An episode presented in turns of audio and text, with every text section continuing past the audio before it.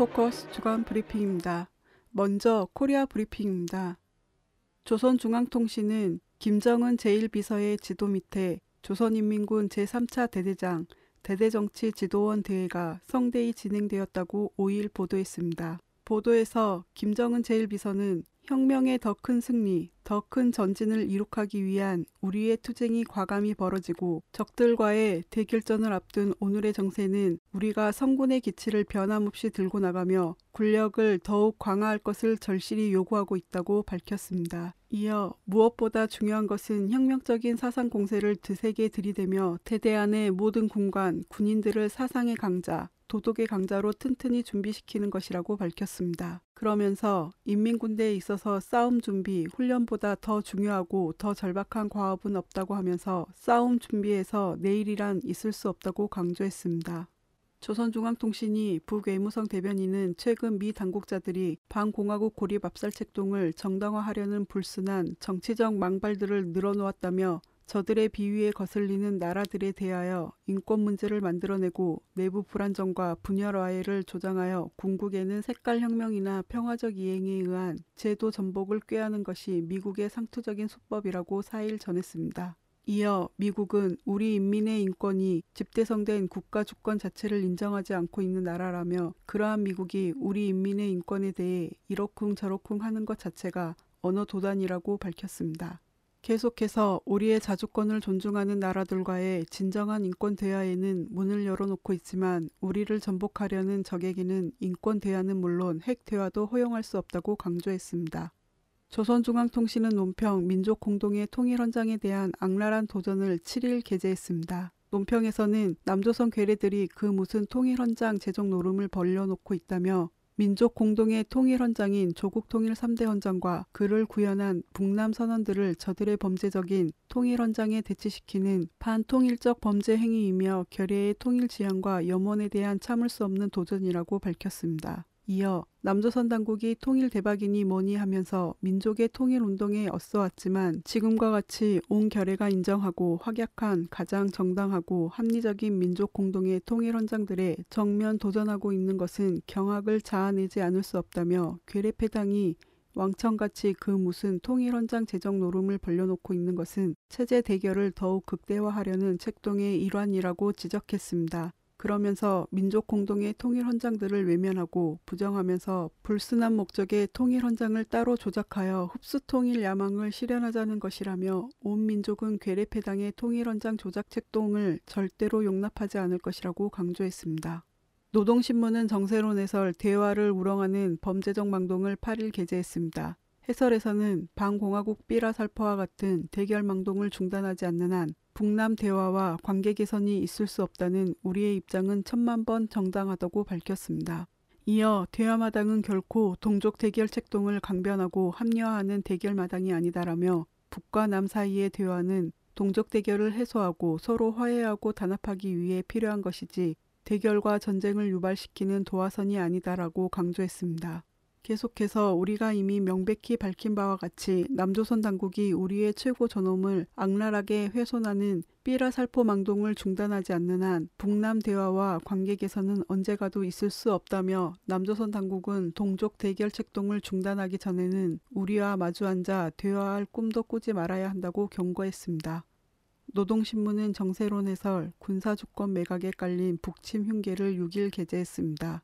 해설은 남조선 각계는 10월 24일을 군사주권 영구 포기를 선언한 국치일로 개탄하면서 이번의 결정이 사실상 무기한 연기되고 전시작전 통제권 전환은 시간이 갈수록 어려워질 것이라고 괴뢰당국은 준열히 단죄하고 있다며 문제는 괴뢰들의 전시작전 통제권 전환 재연기 노름에 깔려있는 불순한 흉계라고 전했습니다. 이어 미국의 재연기를 구걸하면서 상전의 부당한 요구를 전부 받아들인 괴뢰들이 앞으로 북침을 위해 미국의 많은 살인 전쟁 장비들을 끌어들이고 막대한 인민 혈세를 탕진할 것이라는 것은 불보듯 명백하다며 이번 재연기 노름의 전제 조건으로 내세운 북핵 미사일 위협에는 이를 구실로 안보 불안을 조성하고 격화되는 대결 분위기 속에서 저들의 4대 매국 행위를 가려워 보자는 불순한 기도도 깔려 있다고 설명했습니다. 계속해서 전시작전 통제권 전환의 재연기는 미국을 등에 업고 북침 야망을 한사코 실현하려는 것은 괴뢰패당의 범죄적 흉계가 얼마나 위험천만한 지경에 이르렀는가 하는 것을 여실히 보여주고 있다며 군사주권 매각으로 북침 야망을 실현해 보려는 괴뢰들의 반민족적 망동은 반드시 결산될 것이라고 강조했습니다.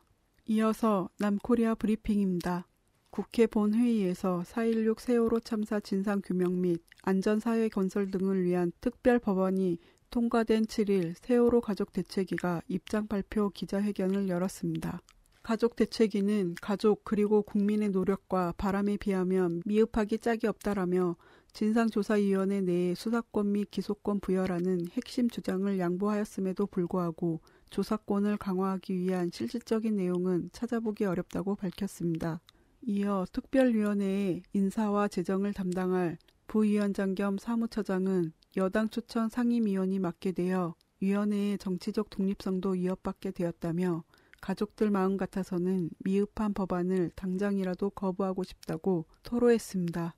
그러면서 4개월에 가까운 입법부의 고민과 하루라도 빨리 진상규명 활동이 시작되어야 하는 필요성을 눈물을 머금고 오늘 국회를 통과한 특별법을 반대하지 않는다며 앞으로 특별법에 따라 구성될 특별위원회를 철저히 감시하고 독자적인 진상규명 활동을 벌여나갈 것이라고 밝혔습니다.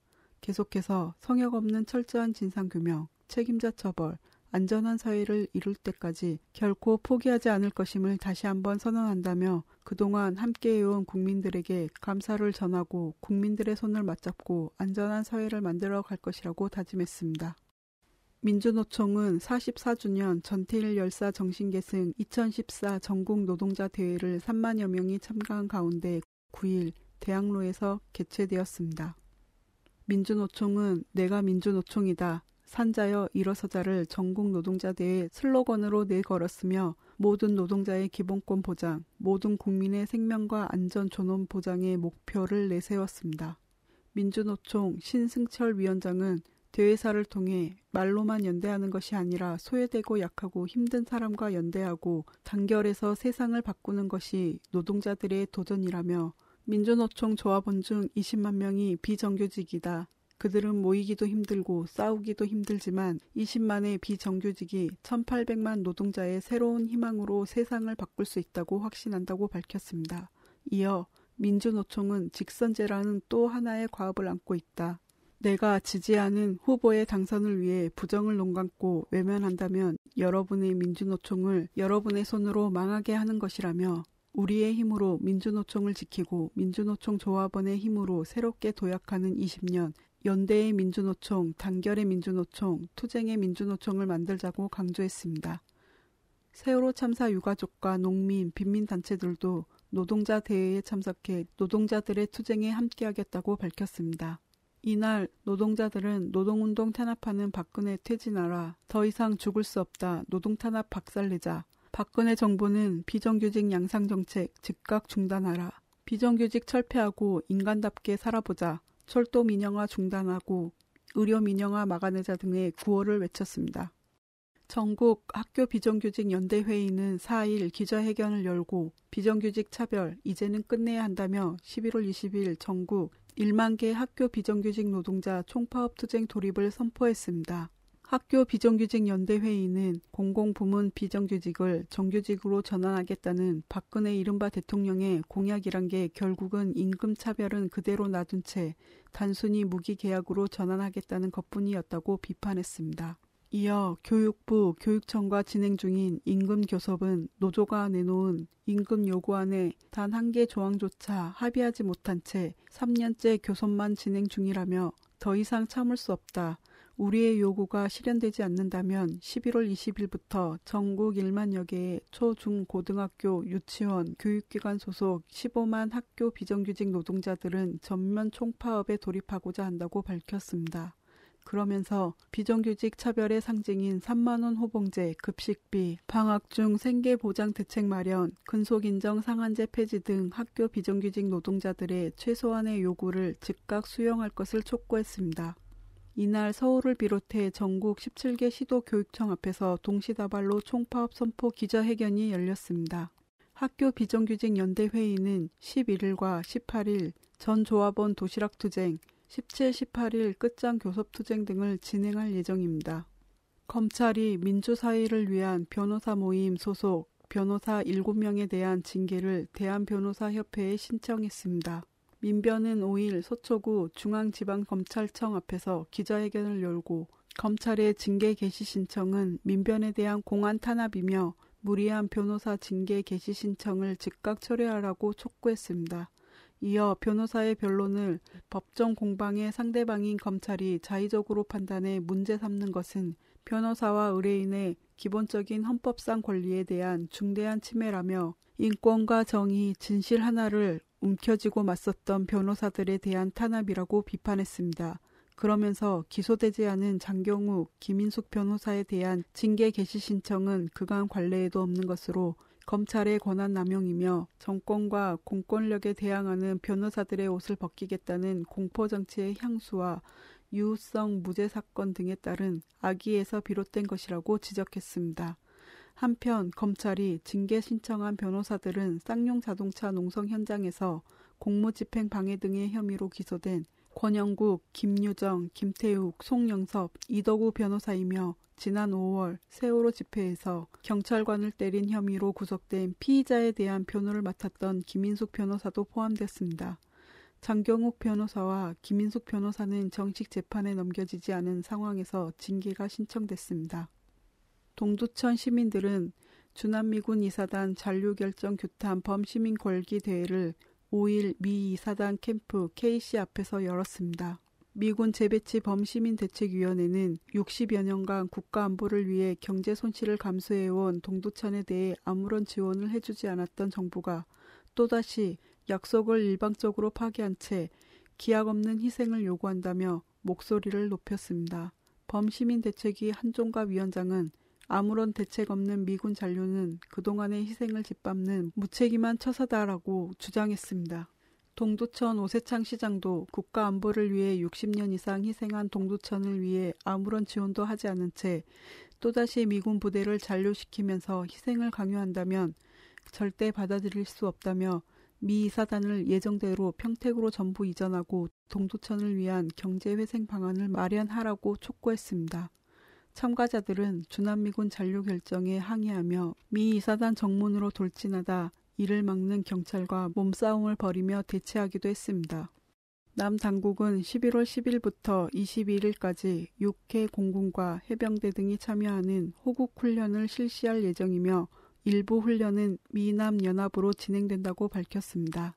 이어 올해 훈련은 정군이 최고도의 군사 대비태세 확립에 목적을 두고 국지 도발과 전면전 상황에 대비한 지해공 합동 훈련을 위주로 실시될 것이라며 올해 호국 훈련이 정군 차원에서 실시되며 예년보다 4배 이상 많은 33만여 명의 인원이 참여할 예정이라고 설명했습니다. 한편 조선중앙통신은 7일 호정광들은 해마다 호국의 간판 밑에 공화국을 겨냥한 침략 전쟁 연습을 벌여놓고 전쟁의 도화선에 불을 달 기회만을 노려왔다며 이번 호국훈련은 그 규모와 내용 등에 있어서 지난해에 비해 더욱 호전적이고 도발적인 것으로 하여 호전광들의 전쟁 광기를 그대로 드러내 보이고 있다고 전했습니다. 끝으로 국제 브리핑입니다. 미 국무부는 북에 억류 중이던 케네스 배와 매튜 밀러가 석방됐다고 8일 발표했습니다.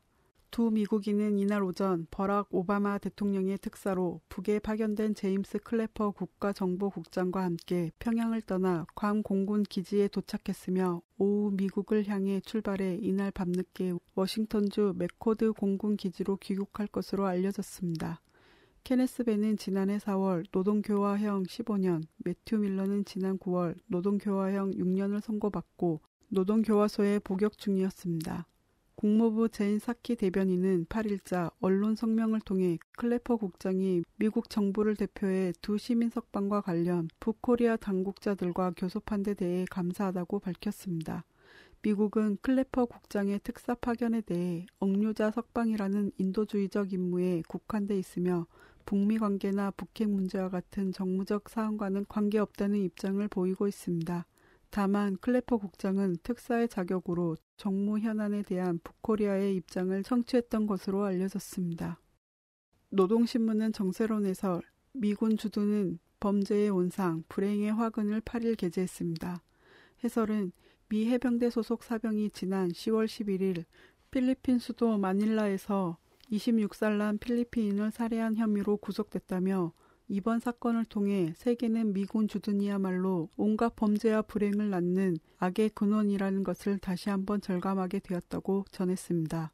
이어 필리핀을 비롯한 세계 여러 나라들에서 감행된 미군 범죄의 역사를 체험한 인류는 미국의 침을 뱉고 있다며 세계 도처에서 수없이 감행되는 범죄 행위들은 미군이야말로 인간의 건전한 이성과 사고방식을 저버린 야수의 물이라는 것을 똑똑히 보여주고 있다고 지적했습니다. 계속해서 집권계층의 세계 재패 야망에 현혹되고 극도의 인간 증오 사상과 온갖 변태적이고 파렴치한 심리에 물젖은 자들, 야수적 기질을 체질화한 미군이 주둔하고 있는 곳에서는 언제 가도 화를 면할 날이 없다고 비판했습니다. 벨기에 정부의 연금, 지급 연령 연장 등 긴축 재정에 반대하는 대규모 시위를 공공부문과 민간부문 노동자, 노조원 등 노동단체들이 브뤼셀에서 6일 벌였습니다. 이날 시위에 참가한 인원은 10만여 명으로 이 중 최소 10여 명이 부상당했습니다. 한 시위 참가자는 완전히 반사회적 정부다. 노동자들과 실업자들을 괴롭히고 있다고 말했습니다. 벨기에 노동단체들은 10월 출범한 샤를 미셀 총리가 이끄는 새 연립정부의 긴축 정책들이 노동자의 권리를 위협하고 있다며 철회를 촉구했습니다. 반면 벨기에 정부는 최근 유럽연합의 재정적자 감축 목표를 달성하기 위해 연금 지급 연령 상향 조정, 임금 동결 등의 긴축 조치를 시행하겠다고 발표했습니다. 노동단체들은 정부가 노동자들의 희생만 강요하고 있다며 긴축 재정이 철회되지 않으면 12월 15일 전국적인 규모의 총파업을 진행하기로 했습니다. 그리스와 스페인, 이탈리아에서도 정부의 긴축 재정에 반대하는 시위가 열렸습니다. 환태평양 경제 동반 협정 TPPA를 반대하는 수천여 명이 뉴질랜드 곳곳에서 8일 시위를 벌였습니다. TPPA는 뉴질랜드와 미국, 호주, 일본 등 12개 아시아 태평양 국가들이 참가해 교섭 중인 영내 자유무역 협정입니다. 시위자들은 비밀리에 진행되고 있는 TPPA가 협상되면 뉴질랜드 주권이 위협받게 될 것이라며 협상을 당장 중단하라고 촉구했습니다. 이날 오클랜드에서 열린 시위에 참가한 2천여 명은 TPPA로 뉴질랜드가 무엇을 잃고 무엇을 얻을 수 있는지 알아야 한다며 미국 영사관까지 거리 행진을 벌였습니다. 또 웰링턴에서도 천여 명이 피켓을 들고 거리 행진을 벌이며 TPPA 반대 구호를 외쳤습니다. 오클랜드와 웰링턴 등 전국 17개 지역에서 집회와 거리 행진이 벌어졌다고 현지 언론은 전했습니다. 지난 3월에도 TPPA를 반대하는 대규모 시위가 있었습니다. 미군이 주도하는 국제연합군이 이라크 북부 모술 인근에 모인 이슬람 순위파 무장단체 ISIL 지도부를 겨냥해 공습을 감행했다고 8일 미 국방부가 밝혔습니다. 이라크 알카임에서 8일 감행된 공습으로 12명 이상이 숨지고 수십 명이 다쳤다고 알 자지라와 알 하다스가 보도했습니다. 이 공습으로 ISIL 지휘관들의 사망 여부는 확인되지 않았습니다. 이라크 알카임과 국제 너머에 있는 시리아 알부카말은 시리아와 이라크에서 ISIL이 점령한 지역을 잇는 전략적 보급로 위에 있습니다. 코리아 포커스 주간 브리핑이었습니다.